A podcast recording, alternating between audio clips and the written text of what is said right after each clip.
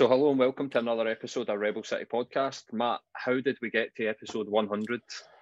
Um, I've got absolutely no idea, to be honest with you. It seems like, aye, two and a half years have flown by. Um, we've been pushing this off and pushing this off because we had hoped it might have been able to get done live in a pub or you know do a wee live thing for episode 100 it's not panned out that way obviously with circumstance but at the same time we are extremely happy to be welcoming councillor kim long um, to talk in the first ever podcast in the build up to the election this year which to me seems appropriate for you know a kind of anniversary episode absolutely and i think like in two guy well I'll speak for myself, won't speak for you, Matt. Somebody that's in search for a, like an alternative vote that um, in the, the upcoming election, or basically my vote's up for grabs. It's not my natural SNP. I'm voting SNP, which I've done in previous elections. So I think like the Green Party is the best one to get in first of all, um, because it's the one I've been looking at the most anyway. But anyway, Kim, it's lovely to have you on. Thank you so much for having me. No problem. You are the council councillor for Dennistoun and North East. So that's Matt's constituency and where I grew up. Can I represent? well, yeah, hi, hi, Dennistoun. Hi, Dennistoun. Hi, hi, Dennistoun. There you Merchant go. Merchant City East. Merchant City East. That's what we are now. Exactly. Yep. Gentrifying East End. Uh, I grew up in Carntyne. I don't know if Carntyne falls into your constituency. No, it's just outside it. So, like the boundary with Hogarth Park is where I stop. So it's a really weird ward that I've got. So like below the M8, I've got Haghill and Dennistoun all the way up to Drygate, so like the corner of Duke Street and High Street, so pretty much into the town. And then on the other side of the motorway, I've also I represent um, Royston, Sighthill, and Germiston. So it's a totally weird. as well. Sorry. You're my councillor as well, then up in Springburn. There you go. Well, not not just up to Springburn. Um, it stops at like the Tesco. So it's a really weird. Aye. It's a really weird area with like we've got a motorway in between us, and all the communities are very different from each other, Mm-hmm. um, and don't have the same needs and experiences. Um, so it's it's a, a, delightful challenge to try and you know get to know all the communities, and, and I wouldn't presume to like to know what you know the different communities need. You know, it's my job to kind of get out and ask and work out what they need and try and advocate for them. But it's quite challenging when I've got six completely separate yeah. How much credit are you taking for Dennistoun being the seventh most trendy area in the world? Like, how much of that are you claiming? Oh, it's definitely on me. Yep. Did you That's see in the like mural, um, the mural that was painted outside Redmond's pub um, of Dennistoun? And um, it, they've gone back and put like some burning tires in the background and the, the Lidl sign and everything because it was looking a bit too posh. Aye. Yeah, much, I mean, yeah. when we were growing up, I'll be honest, like Duke Street was not a place, a welcoming place for No. me or where Matt came from or where I came from. And I was saying that to my girlfriend actually. We were walking up to um, a shop in uh, Possil, just at the top of Saracen Street. And I was saying to her, like, would you believe that this was like a war zone when I was a Mhm. teenager? Um, and now you, you can just freely walk up and down it. So, um, things have changed. And I think Duke Street and East End, as we're saying, Merchant City we're making a joke about that, but things have vastly improved in that area over Yeah, the last sort of big 20, time. 30 year, like big time. So you were the first Green councillor in the area, yes. um, which is some achievement. Is that area generally a Labour stronghold? Um, I think it, it had been like when we were going around doors um, in the run up to the 2017 election, um, met so many people who were just disillusioned. So some people who were disillusioned with sort of everything, um, you know, not specifically Labour, and then some folk, some folk who were just you know done with it and uh, couldn't bring themselves to to that, even though it'd been in their kind of in their family for you know this is what we do, we vote Labour, we vote Labour. Um, Mhm.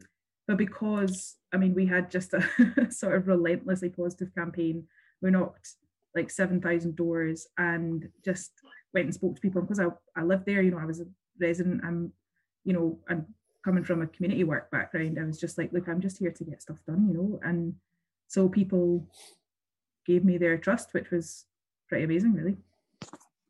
That's amazing. So just hard work, just a bit of graft and some relatability, and you've got your foot in the door in the area. That's so good. Um, Yeah. Is that the area that you're running for MSP in 2021 elections? So for um 2021, we're like I'm on the list for Glasgow. So um anyone in Glasgow that votes Green, um will hopefully get me as their MSP. Excellent. Are we seeing a, a bit yeah an increase in available sort of green candidates in the city? Because I think at the last Scottish parliamentary election, I, you know, prior to all this, had not necessarily done the type of research that I'd probably expect to do this year, and walked in expecting to be able to take the SNP in my sort of first vote and the Green in the second vote. And I don't think there was a Green candidate available the last time. Am I right in saying that, or was it uh, off the top of my head, I no can't sure. remember because we've had so many elections in the past yeah. five years. They all start blending into each other, you know. Um, but yeah, like we're still uh, we're kind of yet to announce what we're doing exactly in terms of constituencies, but um, mm. in terms of the list, so it's um, Patrick Harvie's number one, I'm number two, and then number three is um, an amazing woman called Nadia Kanyana, who would be the first woman of color MSP, the first refugee MSP, um, so yeah, and then we've got an amazing list of, of candidates as well. So like everyone in Glasgow is going to be able to vote Green. Mm-hmm. So you guys like the Scottish equivalent of AOC and the um, the squad. the squad, yeah, the squad. It feels like that to me. It really does well, that's, like that. That's really that. I mean, what a compliment! Like AOC is total goals, but um, yeah, like there's a bunch of the the kind of lead candidates who are women across the country. You know, we're friends, like we're pals. We've we've been through this together, and we we do support each other through because politics can sometimes be um, pretty hostile for women. And um, I uh, I dug out. Um, I had a friend made me a cape, um, which is just amazing. And I put it on my office door to like you know make me feel confident. Um, and my pal Laura Moodie, who's uh, standing in the south of Scotland for the Greens, and she's just she's absolutely amazing. She's like such a such an experienced campaigner. She's a mum of four. She's a total like Wonder Woman. And uh, she texts me saying, "Right, okay, so when we get our offices, are we putting up your cape?" and it was just like, yeah, you know, that's that's just a really inspiring thought of like, can we can we be there and support each other? You know, that would be just mm-hmm. amazing it's cool to have that network around you. I mean, obviously you've touched on hopefully what we'll plan out in the future for you. Like, let's just as we're getting started, maybe cover how you. I mean, how did you get into politics? Where where did it start for you? Yeah, well, this is um, to be honest, it's quite nice to have the, the chance to talk about this because quite often you get asked that question, you have to boil it down to like one sentence, and uh, that's awfully difficult to do. So yep. There was sort of different threads of my life came together at different points. Um, so when I was really young, I was really lucky to have two fantastic youth workers, and they supported us to explore all kinds of kind of global justice issues. Um, so I went to my first protest when I was 10, and um, that was about debt liberation for countries in the global south. Um, and then, but that sort of it's an interesting like, starter for a 10 year old as world, I know, like world much... economy like just dip your toes in there yeah exactly. So I didn't have, you know, I didn't have a huge grasp of it, but um, I was excited by it, and I, I did have enough. Like kids know when things are unfair, you know. So I did have that um, understanding, and then actually, it was the anti-Iraq war protests that were my like political awakening, kind of about here. Yeah. Um, so I was 13. I went in the protests, and I like, I was so inspired. Like it just felt I mean, I think inspired is too shallow a word really, because it was just so moving to be like out on the streets with all these people that I didn't know, I'd never met, you know, from all parts of the city that I, yeah. I you know, didn't know. And we were all, it was like a sense of something bigger than myself, you know? And um, mm-hmm. So I like, I joined the CND and I put a poster up in my bedroom window and, you know, no war. And I'm sure the like four people that walked past with their dogs, you know, find that inspiring. But that was like a turning point for me because then you know, weeks later when Tony Blair still went to war. And I just felt like this sense of, but but all of us were right. That was like the biggest protest that there'd been in generations in Glasgow. How could you just do that without with, with just sort of dismissing the voice of, of the citizens? And I mean, yeah, like it's total privilege to get to the age of 13 without realizing that the government is not on your side. But yeah. um, that was still a big kind of turning point. Um, so I've always sort of in that way been like political, but small p.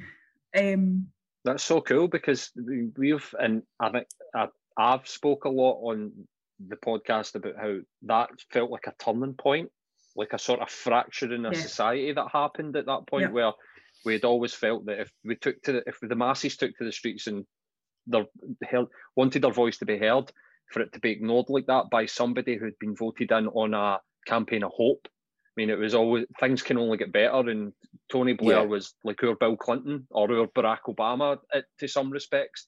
And I feel like Labour, that was a point where it kind of splintered the support. And I've always took, well, I've kind of cited that as where people started to move to the right.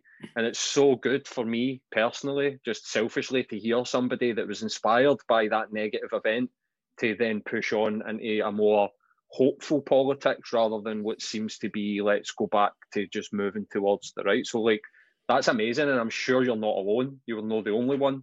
So like that, the, the Iraq War protest could be like the Sex Pistols at Manchester, where everybody went and formed a band. well, everybody went and get into politics if they, uh, if they, um, yeah, they attended yeah. That. I mean, that was like it, looking at it now, I can see it as a real milestone. But I didn't sort of join any of the rest of the dots, you know, for a while because then so I, I, left home and I went to Dundee to go to uni and had an absolute ball.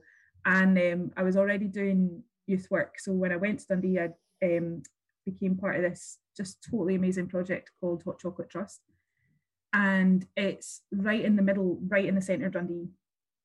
And it's basically just open doors, and young people come from wherever, and because they're, they're in they're in town, and then we were there to basically give them hospitality. So like, um, come in, you can have a safe place that is warm, that is not freezing cold and raining, and um, you can get a cup of tea or some hot chocolate. And we had like you know, there was like a sports hall and an art room and a room with just couches in it to sleep or snog frequently. Um, and then, um, but we were not, we weren't there to put on activities and we weren't there to, to like, to mold them into anything. We were, we were just there to be present and mm. to get alongside young people. And if they then wanted support on a, you know, a housing issue or whatever, then we would, we would offer them that support, but everything was completely on their own terms and, and directed by the young people. And yeah. that was pretty radical. Um, and being part of Hot Chocolate, and it was very much like being part of it because there was a community of, of volunteers and, and, and teams. So I was there, like I did a Tuesday night session every week for four years. And as part of the team, we were like we held each other in a very again a pretty radical way it was about accountability but also like support because you know sometimes it was really harrowing and so, like for example, at the end of every single session, so we would, you know, the young people would go away, we do do all the dishes and clean up, but then we would have like a debrief and we would talk through how was tonight, like so what went well, what didn't go well, how can we learn from it, and so that ability to process stuff and to be like, do you know what, I don't think I handled this very well, and then we would sort of collectively say, well, what can we do next time? And it was never because with youth work with anything that you're doing working with people there's no right answer a lot of the time you know there's not it wasn't like trying to memorize a set of rules but it was more like yeah. in this scenario this is what happened and actually this time ne- doing this next time would maybe minimize the danger or mm-hmm. um mm. you know or if there'd been some you know some relational harm then we could go and try and repair that so yeah that was really radical and i just i learned so much and also from the young people and like it was young people that came into the center who had basically fallen through all the gaps everywhere else. You know, so it was young people that didn't feel welcome at home. Um, yeah. A lot were not at school. A lot were were kind of falling through everything, and we had, you know, there was just so much chaos because young people were coming from, you know, homes that um that well maybe they'd been they'd been thrown out because they were queer or trans. Um, maybe they were at home with a parent who had addiction, and there was you know that kind of level of chaos. Yeah, there was young people who were homeless or like so sometimes they literally didn't have a, a bed for the night and they didn't that wasn't even an issue because they'd just be out all night. Um but like also that they were just really vulnerably housed and sofa surfing and everything. So yeah. Um being alongside that and kind of in the midst of that and then we were we we didn't turn people away if they were drunk or high um because we'd rather that they were inside and had like some water and you know we could keep an eye on them. Of course. Um which was interesting with the police and stuff. So mm-hmm. yeah, like being part of that community really broke me apart and put me back together differently, do you know? Yeah. And so at the end of that, like, so I finished my my degree was in um, English, which I loved, but also European studies, which you okay. know, RIP, like everything I learned is, is obsolete. so yeah, I was like, what do I do? You know, Nervous and, uh, yeah, lol. Um, so, but I was like, oh, what am I going to do with myself? And and like, I was just like, well, I want to do what I have been doing. You know, um, hot chocolate is so important, and I, and I want to be part of something like that. Um, mm. But I was also moving to Glasgow, so I moved to Glasgow and um, had a coffee with this phenomenal woman called Alison Urie, who was actually the founder of Hot Chocolate. And she'd moved to Glasgow as well. And I didn't really know her that well, but we had this chat and she was looking for staff cover for a summer project working in Polmont Young Offenders Institution. Yep. Um, mm-hmm. teaching mm-hmm. guitar classes. Now, I do not play the guitar, but I was a youth worker and I sing. So, and I was paired up with um, a musician called Andrew Howie. So the two of us spent the summer working with young women in Polmont who weren't okay. even supposed to be there. It was only because there was asbestos in Corntonvale, so they'd been sort of shoved into Polmont, and um, and that was another scenario of like being just kind of broken open by the level of um, yeah brokenness is the word that I yeah. use mm-hmm. in terms of being alongside these girls, and and we just we had such a laugh, and like it was so bizarre to go into that space, and there was always just so much tension and so much um yeah, there's so much happening going in. You know, you could feel it. You walk in, it just felt like, you know, if you could like string a, a tune a guitar or like string a pull the, the strings of a guitar too tight. Mm-hmm. You know, it just felt like that. That was how it felt the whole time. Mm-hmm. That everything was just about to snap, and we would go in and like be able to like like one time we just made up a stupid song about I think it was one about about one of the officers to be honest but um and then the girls were just like shouting fuck at the top of their lungs and like really angry strumming and it it worked to diffuse the tension you know and obviously that that helps for five minutes right so there's no yeah. there's no magic wand but it was again like oh my god I need to I need to be like this is where I need to be doing stuff you know this is where yes. we need to be mm-hmm. and Alison was on her own journey of that and I kind of went back to it so like I'm in here you know so we and she'd met Fergus McNeill who is a professor of criminology at Glasgow Uni and very like respected in his field so yeah so Alison and I and a bunch of other people we set up this new social enterprise um, called Vox Liminis and it was doing um, music in and around well cultural kind of things but um, at that point it was music in and around the, the criminal justice system. So all of that was happening and like i was just learning so much and being so it was like a cycle of just being absolutely horrified and then at the same time just amazed by the kind of strength and resilience of yeah. the folk that i was working with. And then indie ref was also happening. And I got involved with my like my local kind of yes campaign, and so that was the first time I had done like door knocking and canvassing and that kind of stuff and it was a lot easier than I thought. And also, like, I'm trying to put this politely, but I had always, maybe in the back of my head, i w- I'd always had like, maybe I could go into politics when I'm like 55. Do you know, when I'm mm-hmm. like old enough, when I'm smart enough, when I've got enough qualifications, when I've yeah. yeah. And in that campaign, I was alongside some people who were pretty well established, and some of them were, were brilliant, right? But some of them had not a clue what they were doing. And i was i'm a very like i'm just very organized and i'm good at like motivating people and stuff. And so there was one day that we were out in this van with all these people and it was just chaotic. And i was just like oh my god give me that clipboard. Like i could do this better. You know? Mm.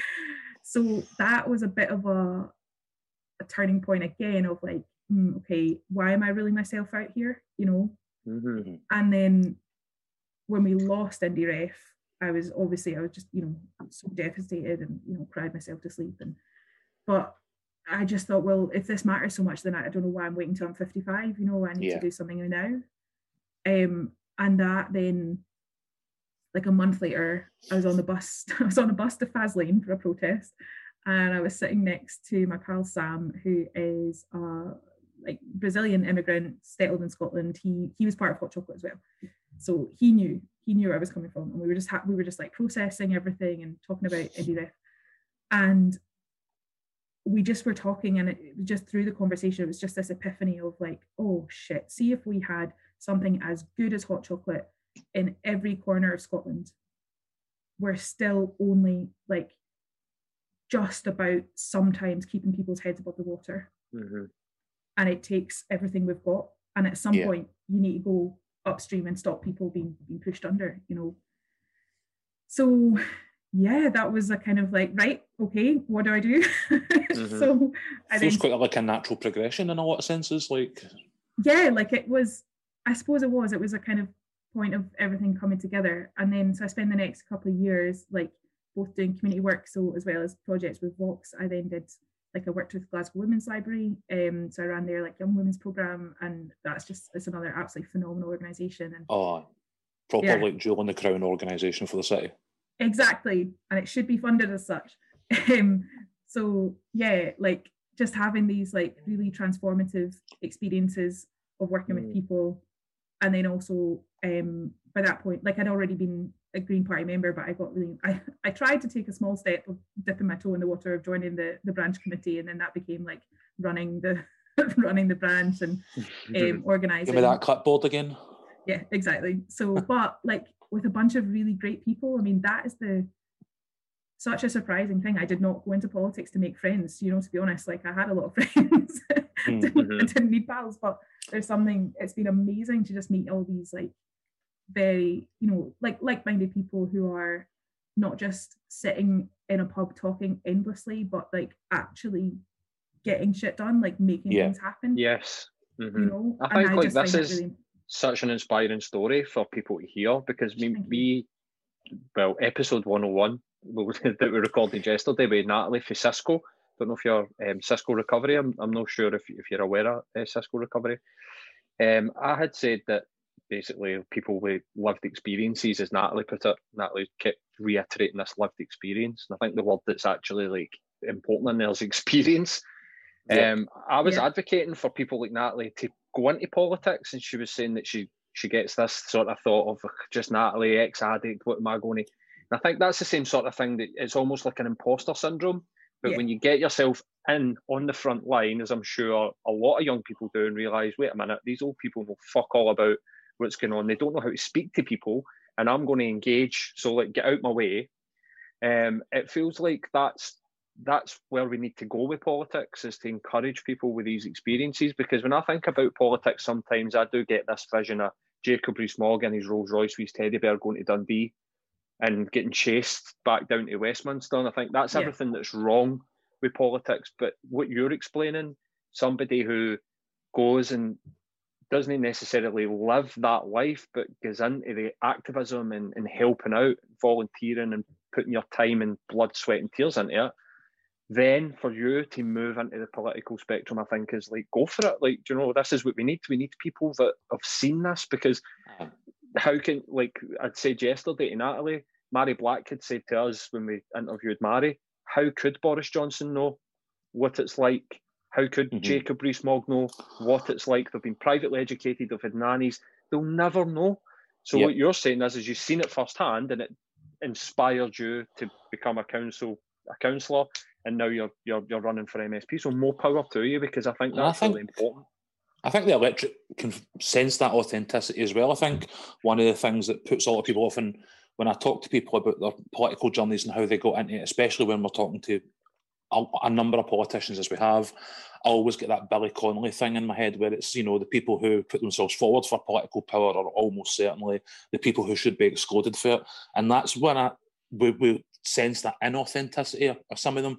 But I think when we're talking to yourself and this, as I say, this what feels like natural progression from activism towards policy making, like we can also sense that in the electorate too. And I think that's something that is actually really important for us to start seeing again because I don't think we can actually rebuild trust in politics in the way we need to if we don't feel like we're representatives are actually like authentic.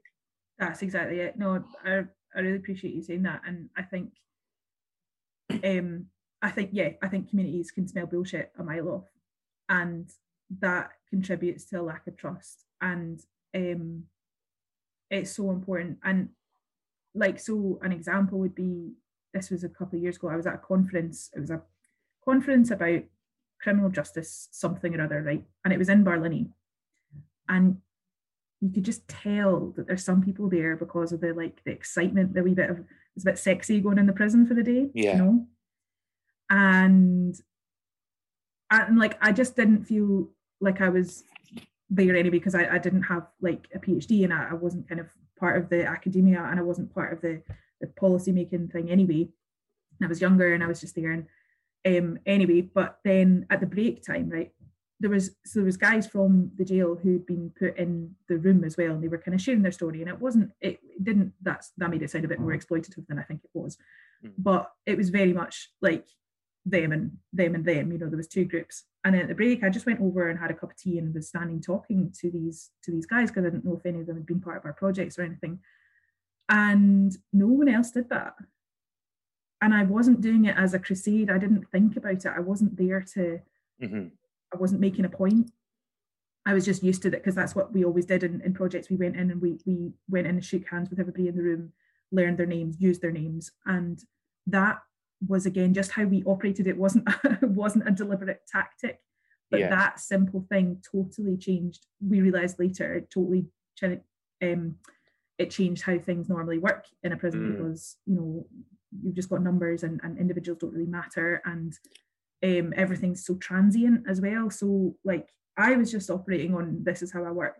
Yeah. Um, but I just stood there noticing that all these like people in fancy clothes were on the other side of the room, you know, and it was yeah. just um, it was bizarre. But like those are the people that are making decisions, you know, those mm-hmm. are the people that are deciding where the new prison's gonna be and um all these things and it just like smacks of how we need like that's the point of having representative democracy which we absolutely do not have you know and that's why yeah. it's important to have like women in politics and people of color and blah blah blah because otherwise it's not that decisions aren't being made about you know disabled people or black people it's decisions are being made about disabled people by people who are not disabled or people are ah. making decisions white people are predominantly white people are making decisions that affect black people you know and, and we need we need to have institutions and, and decision making rooms that are full of people who are affected and who get those decisions um, yep.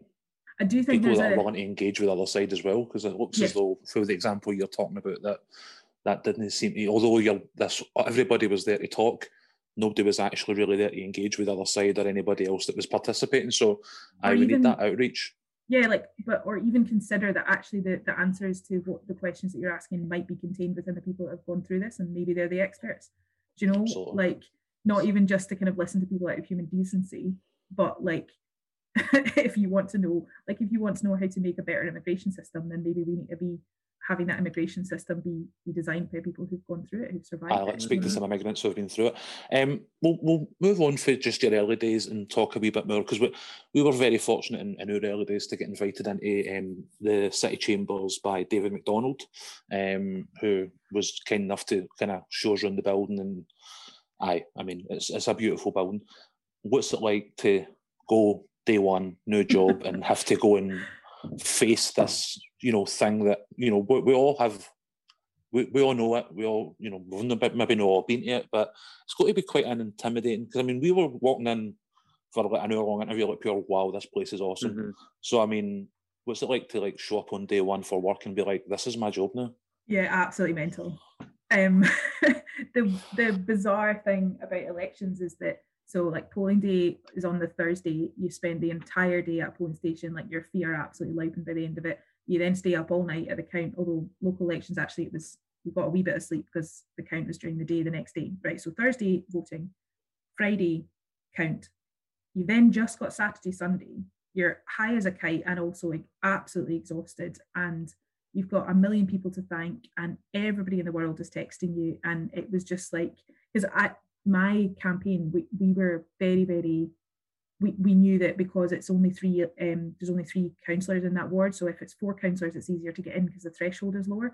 So because there's only three, we knew every, no matter how well we could do, and we, we knew we were doing well in the campaign, but we didn't know that I was going to get in at all. So it was very much like, I, I just, I was quite numb, honestly. Like there's photos of me like gleeful at the count that I don't that I don't really recognize because I'm like, I don't know what I was feeling. And also because like people didn't get in, you know, your pals didn't get in or um yeah, so the mm. count is a really bizarre experience. Dead exciting, but like all emotions.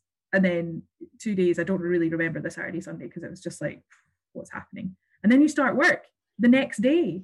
There is no transition time. So there's no, you know, oh. the American system, obviously many problems with America, right? But they do have one thing right in terms of you have an election then you've got a grace period before you have to start Yeah. Because I mean, I didn't know what to wear because I was a community worker.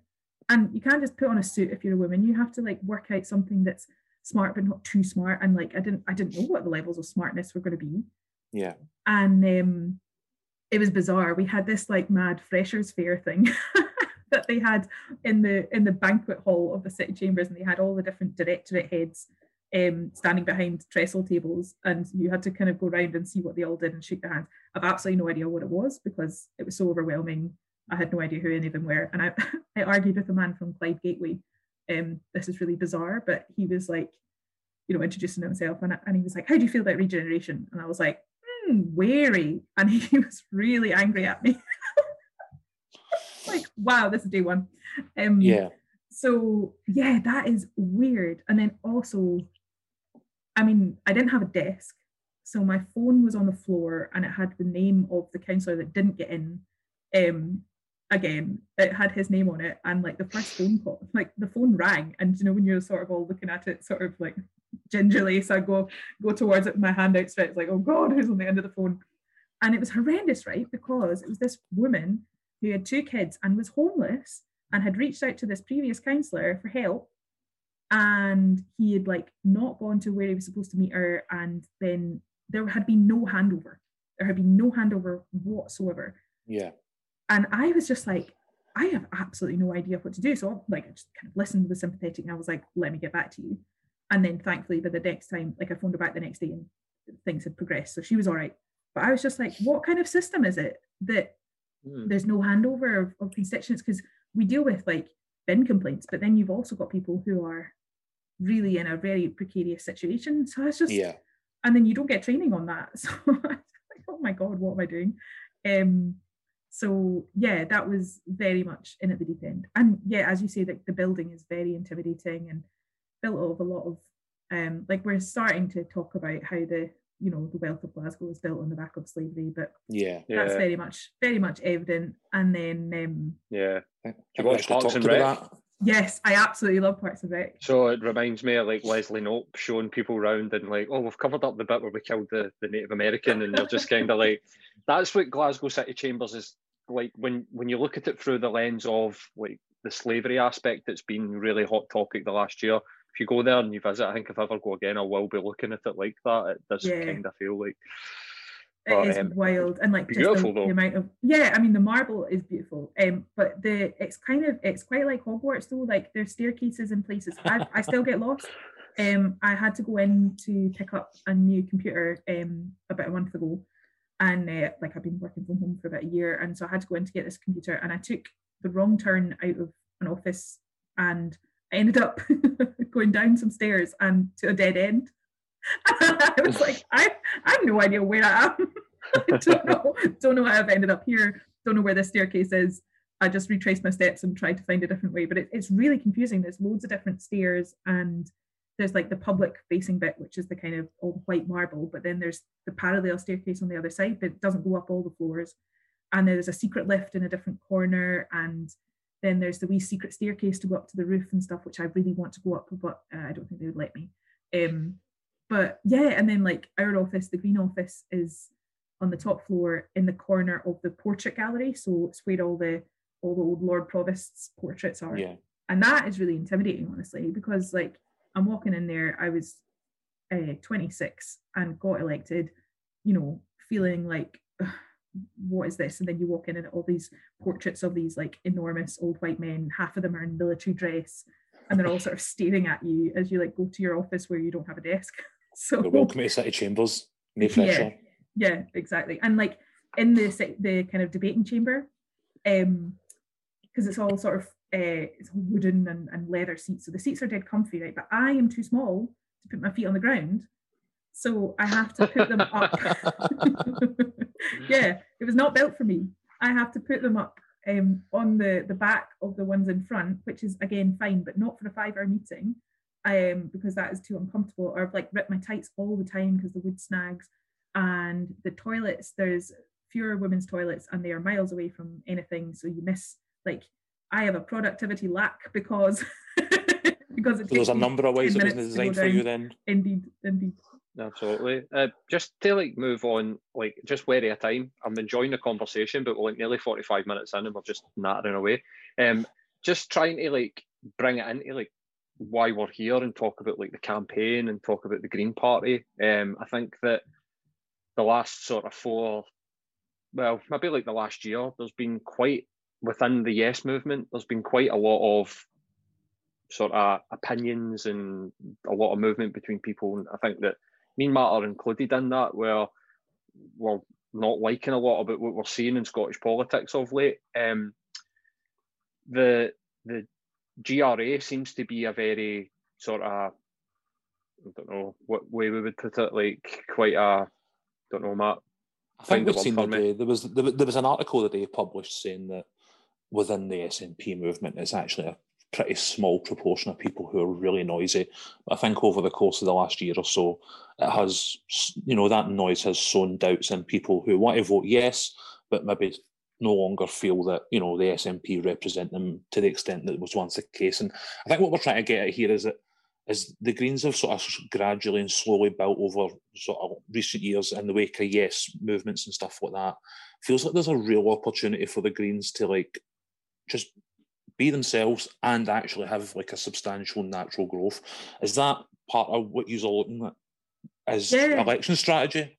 Yeah, like I, I really hope so. And like the polls would certainly suggest that, you know, we're consistently um, polling on about um, 11 or 12 MSPs. And I think exactly what you just said, Matt, in terms of being ourselves. Like, I think it would be problematic if we just started like twisting ourselves into different shapes to try and like spot a loophole and be like, oh, hello, come to us. You know, mm, I think we've got to trust that um, we stand for the values that we that we have done um, for a long time, and you know, we're we're maybe a bit more bolshy now in talking about them, but mm-hmm. um, they, that's that's what we've been saying. You know, we've been talking about the climate emergency for a long time, but we've also been standing up for human rights for a long time. And yep.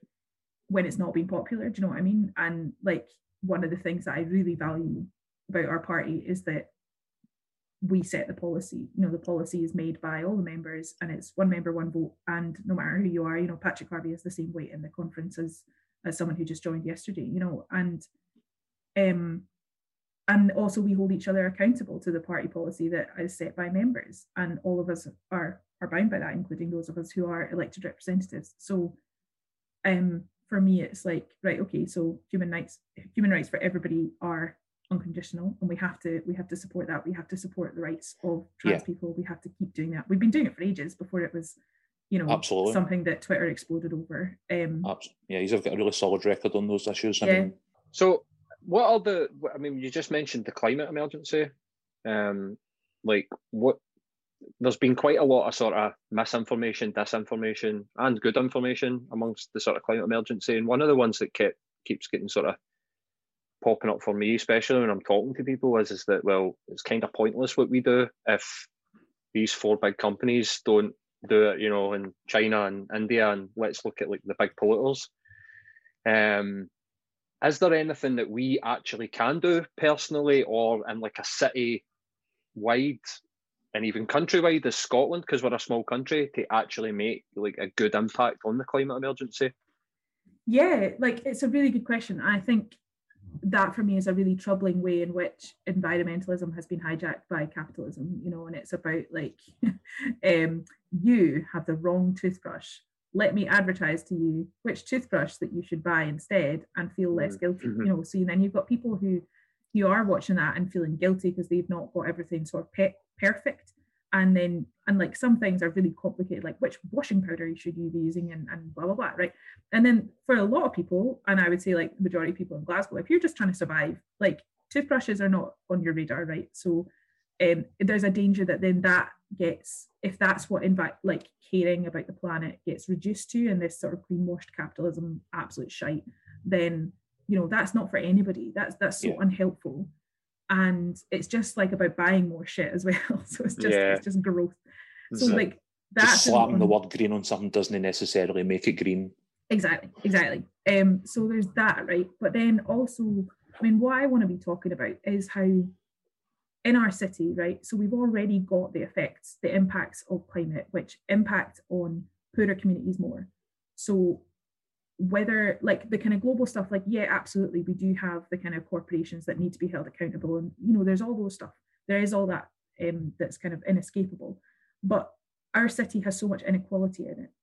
And that is impact that Im- that is um, related to climate. And some of the things about climate globally are much more obvious because you can see like flooding in coastal communities or or you know huge displacement of people.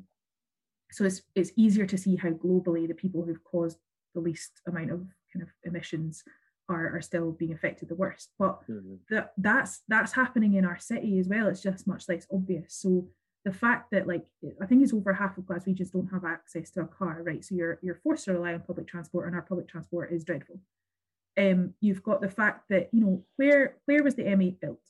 You know, it wasn't it wasn't in the West End.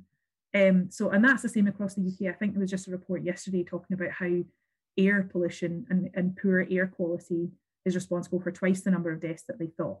And it particularly impacts poorer communities, BME communities, and it's people who because if you've got worse health, if you've got like bad heart health or bad lung health, like again, that's to do with poverty, that's to do with all those other factors. So air quality is not this like academic thing, like it's it's literally killing people and it's killing people in uneven patterns, and that's to do with poverty. Um, or thinking about food, right?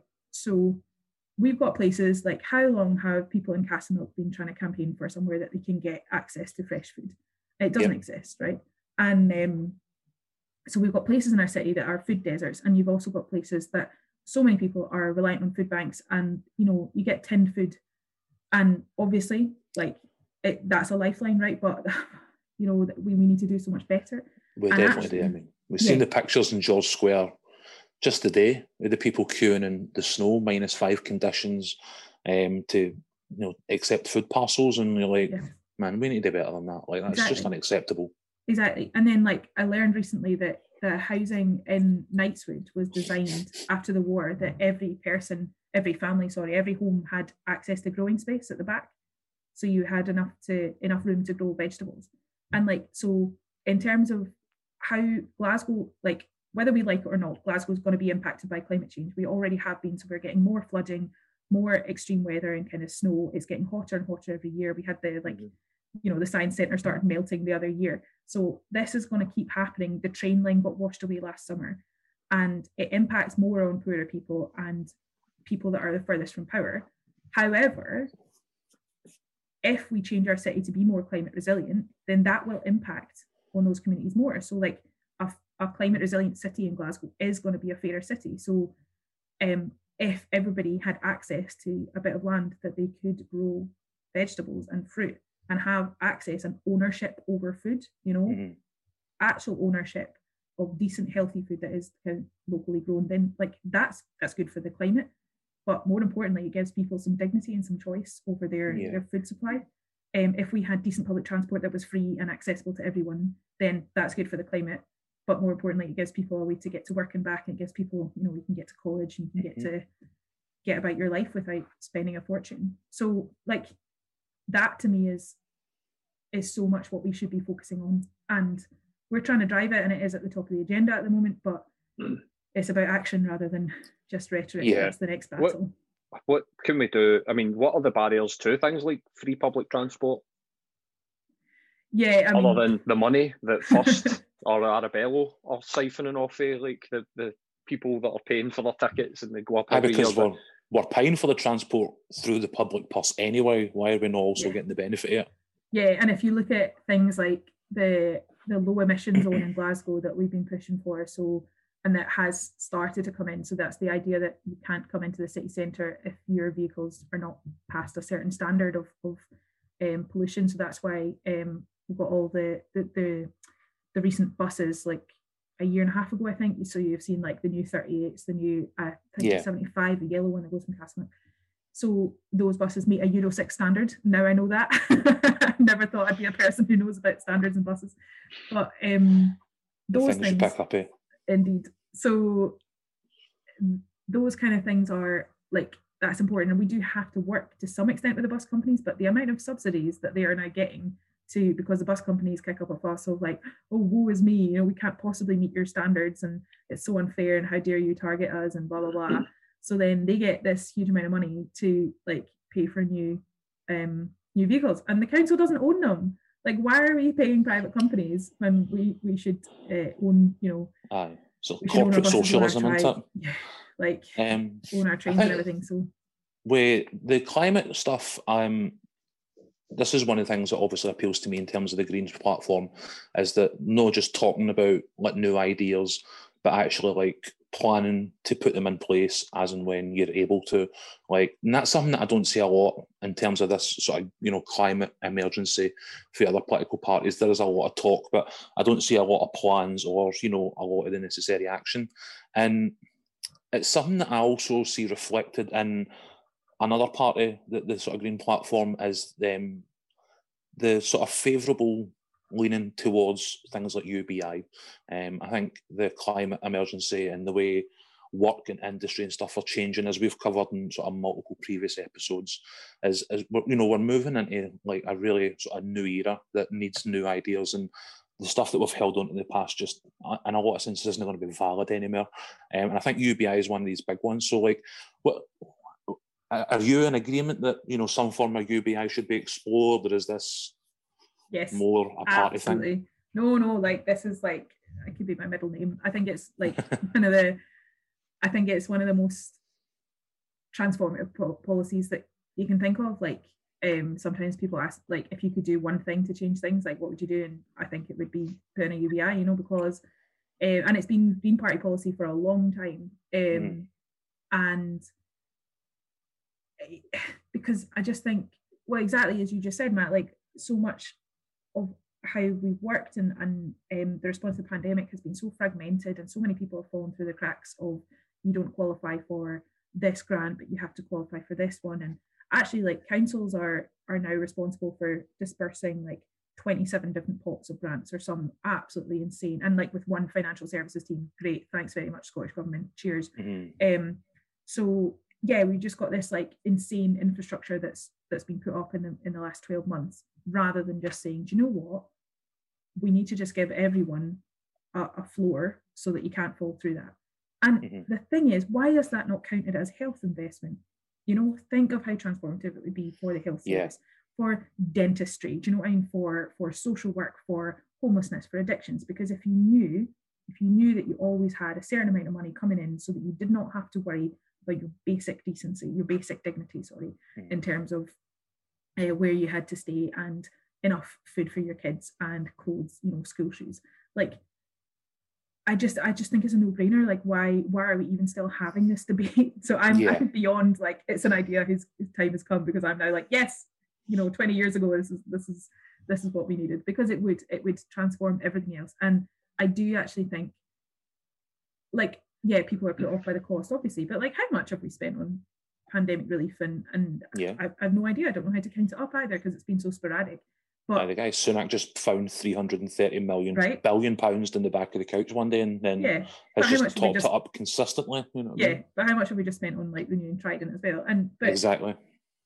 UBI would be an upfront cost, of course. Mm-hmm. But like we do that all the time. We see that in council budgets of like, you know, you've got to put a certain amount of money into a new program because in five years' time you're going to get that investment. So that's a fairly sound financial concept that you put in money upfront because you know it's going to pay off. So if yeah. we put money into a universal basic income, then in 20 years' time, look at how healthy the kids are.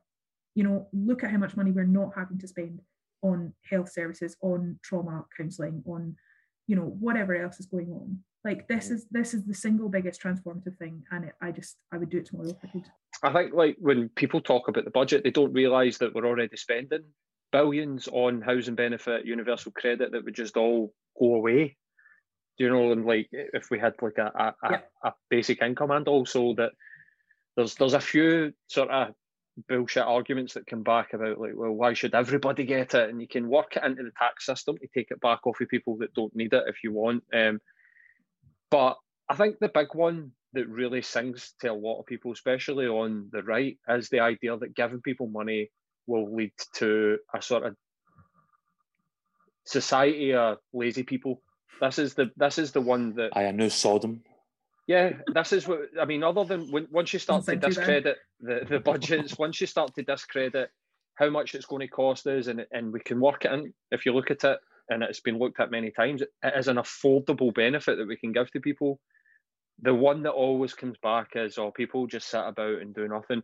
What would your response be to that if you were met with that argument? Well, well, it's usually a guy like, like- me that's saying it, white beard, you know, like middle class. Like it's usually guys like me, but yeah, like what, what would your argument back to that be? So, right, on one hand, like, let's think about the segment of our society that already have been given so much money on a plate. So, like, the boys that went to Fettes and Eton and stuff and then end up running the country, like, uh, they've been fairly productive, I think, despite their never having to work for money. Um, not that I agree with what they've done, you know, but um, No. that's such certainly been productive. That's one way of putting it. They've certainly been productive. So yeah. Aye, Yeah, they've- right. They've been busy. But it's just another thing of like some things that you can get away with if you're rich and you can't do it if you're poor, you know, and like so like and GameStop, you know what I mean? Like Well, last yes. week where, you know, the stock market can f- formulate algorithms that invent money out of thin air, but some dude on Reddit is not allowed to take a thousand pounds he's got in savings and actually like take any of their money off them. You know what I mean? Like, exactly how so- dare you sorry, aside Yeah. there. no but like that's the thing it's like it's i just think those arguments are very much about you know poor people should know their place and um it should be it's just that kind of bootstrapping of like you need to be working in your absolute squalor and misery and if you're not then it's your own fault you know it's just um I, I don't have a lot of patience for those kind of arguments because I just think, well, look, there will be some people who have too much money. Great, we can tax them more. Fantastic. That gives us a really good tax base for, for public services. Let's do that. And then, there, but also like there's been global studies. There's been studies of, of where this has been put into place, and and um, it's it's overwhelmingly the case that it's been positive outcomes, and people end up so right. Some people don't work as much because they don't have to and they don't have to do like backbreaking labor some people go on to further education instead or some people have more kids or some people take up like a random hobby that they love and like people get Yeah. more creative people are and that's the other thing of like what are we missing out? You know because what about all the people who are too poor to pursue their dreams or their you know, writing ability or their I don't know inventiveness? Or like what are we missing in terms of scientific discoveries or or creative output because mm, like so many people are just not allowed to express themselves because they've got to be stuck in a shit job working shit hours forever. Yeah, this is a part. And that's not just is- one study. That's you know everybody that's ever looked at UBI has come back with like broadly the same answer that you've just given us there, aren't they? Absolutely. And Noel Gallagher says that I love to say to people, Do you like Oasis? Oh yeah, oh yeah, because we, we all love Oasis. Like Noel Gallagher literally used benefits to fund writing, definitely maybe. And he openly speaks about how without the benefit system, Oasis wouldn't be there. Yeah. And all of that 80s indie, like that that everybody loves, Joy Joy Division, Sex Pistols right through, all of these guys were claiming benefits, do you know what I mean? So like that's and I think we're actually starting to see now that not a lot of working class kids are being able to start art bands, and that's where all the good stuff is. Yeah. So we're going to miss out so much culture. And i'm i think that this comes to like, do people value art and, and do because that that is a big one when people go, people become writers and they'll become artists, musicians, they'll take up extra things that, that hobbies like you're saying, and people are just kind of like, well, and it comes back to that doesn't make money. That's not going to make anybody money. The the 40 hours a week and the dead end job with depression and anxiety, and that's what's going to make money. I, I believe what you just said, it's about keeping poor, poor people in their place. Um, I think somebody said to me, I think it might have even to you and me, Matt, or maybe you said it, Matt. Somebody went, Do you think the Queen wants to queue up for her flight? So there will never be equality. They don't want it because she wants her privilege and these level that was people. me. Was that not you? I don't know. I Maybe, so. maybe I heard it somewhere, but that's that was the kind of the argument that was made that if you think that people that are currently millionaires, billionaires, or like the elite class are going to stand in a queue for a British Airways flight while everybody's on the same income, they're not going to vote for it. So hmm. Yeah. they'll continue to vote for that sort of elitism that we've got in our society. But I then think that- that's also sorry, Paul. No, no. No, it's just enough. like as if UBI in itself would. I mean, it would it would certainly help narrow inequality, but also like as long as you've got inherited wealth as well, like those people are fine. Do you know what I mean? Yeah. they're going to be okay. Um, there's a lot more work that we need to do. So, oh yeah, it's just um, it's really frustrating that kind of hypocrisy as well. You see it all the time, and people have so much like, oh, what a bootery, and rather than just, you know what, let's let's trust people. That is the same thing actually. It's about like the free school meals thing, and and Glasgow thankfully moved to giving out um like cash payments for families um because actually to start with like yes it was help like it was really good to give you know family support in terms of it was vouchers for iceland but like i had people phoning me up and be like how am i going to get there you know or, sorry farm foods um i don't have a farm foods near me and then yeah. i would have to get the bus and i don't feel safe on the bus right now or i can't take my four kids with me or i can't you know there's no um culturally specific foods you know and mm-hmm. just just trust people just trust people that actually yeah. they are the experts of their own lives and situations and and you know we should just like we're just missing that whole um yeah ability to trust people as as the yeah. experts in their own lives absolutely mm-hmm. so obviously you know conscious of time here um let's without potentially jinxing anything let's imagine you get elected um what is what is the what's the the top thing you want to achieve at Holyrood? Let's be positive. I'm going to say, when you get elected, what is the top thing that you I want? Trying not to, I was, I was trying not to jinx anything there. You know what I mean? Like... Manifest oh. it, Kim. Manifest it. Manifest. Tell us what you're going to do. I hate that word. I hate that. It's just like I hate it as well. white girls on Instagram be like, "Oh my god, I manifested a thing," rather than like, mm, "Maybe that was your privilege." Um, yeah. oh god. I don't. Um, do you know what? I don't know yet because I, I think I need to like. I've got so many things, and I don't know how to like put them in. And to be honest, that's politics because actually you've got your wish list, and then you kind of have to be pragmatic of like, okay, well, this issue is coming up, and so I appreciate that. Like the personal kind of hills that I would die on include.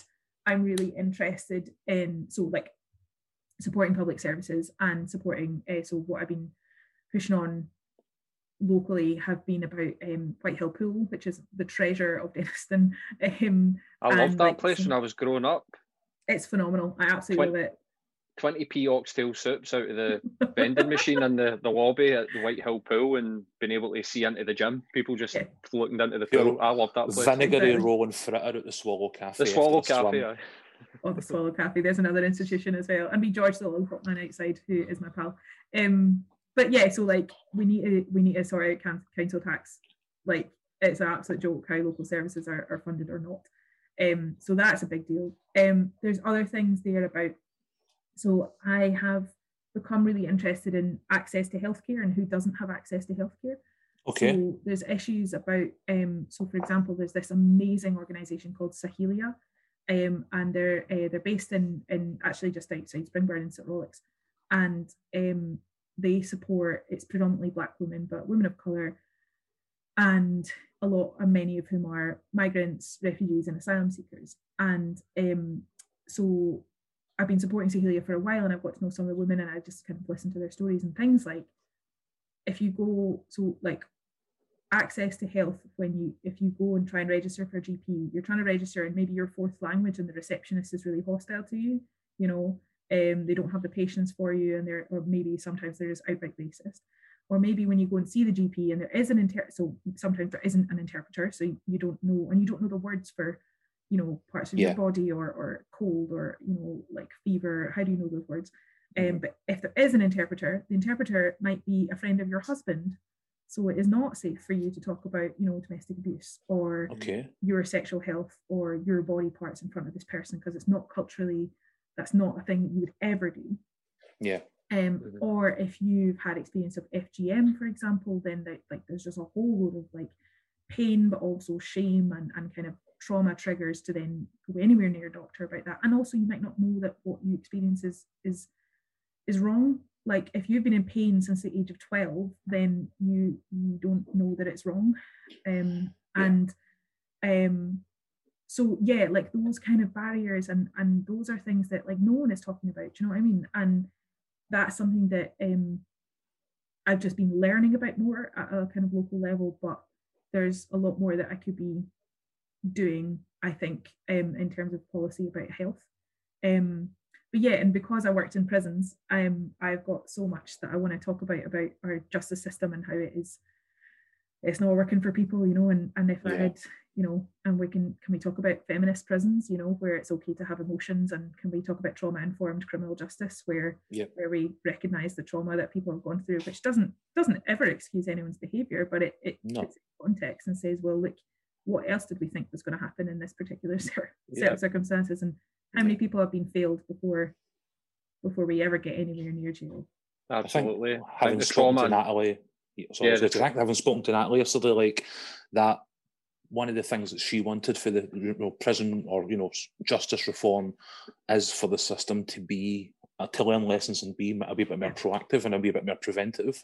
Yeah, absolutely. And it's so difficult because it's not a vote winner, you know? So no party is going to go towards that Aye. and and and um, go for that. So I feel like I have. It's a vote winner here. Thank you. Well, I mean, yeah, but I just feel like having gone through that's not it's not academic for me. Do you know what I mean? I, I feel like I've had these very, I don't know, intense conversations with a load of guys. Because if you support, so what I would be doing would be going into prisons and doing songwriting workshops.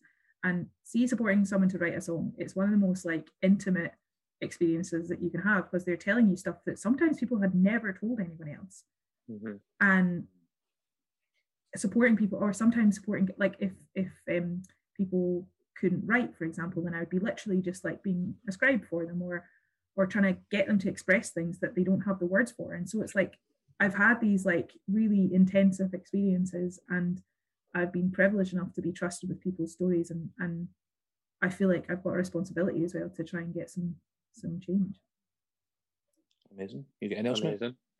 I'm I'm happy with that, mate. Are you happy with that, Kim?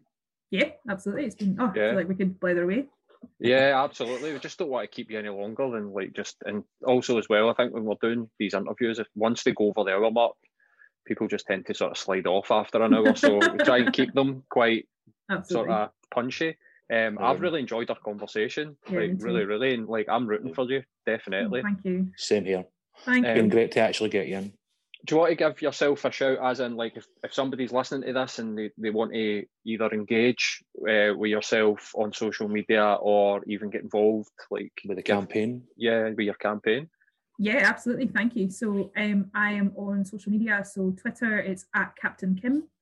Um, Instagram is counsellor.kim.long and Facebook is I think counsellor.kim.long as well. But just if you search Kim Long Greens, um, then you'll find me. Um, and yeah, get in touch. I absolutely need people to um, be part of the campaign as well. And also there's links on there um, to give a donation to my campaign because obviously Greens, we're so much smaller than other parties. We do not have big business, you know, Yeah. back, banging on our doors wanting to give us huge corporate sponsorship. So we are very much trying to get by with lots and lots of really small donations each month, but that makes an absolutely massive difference. So yeah, that would be amazing if people are inspired. If you want to see me as your MSP, then help me get there. Outstanding.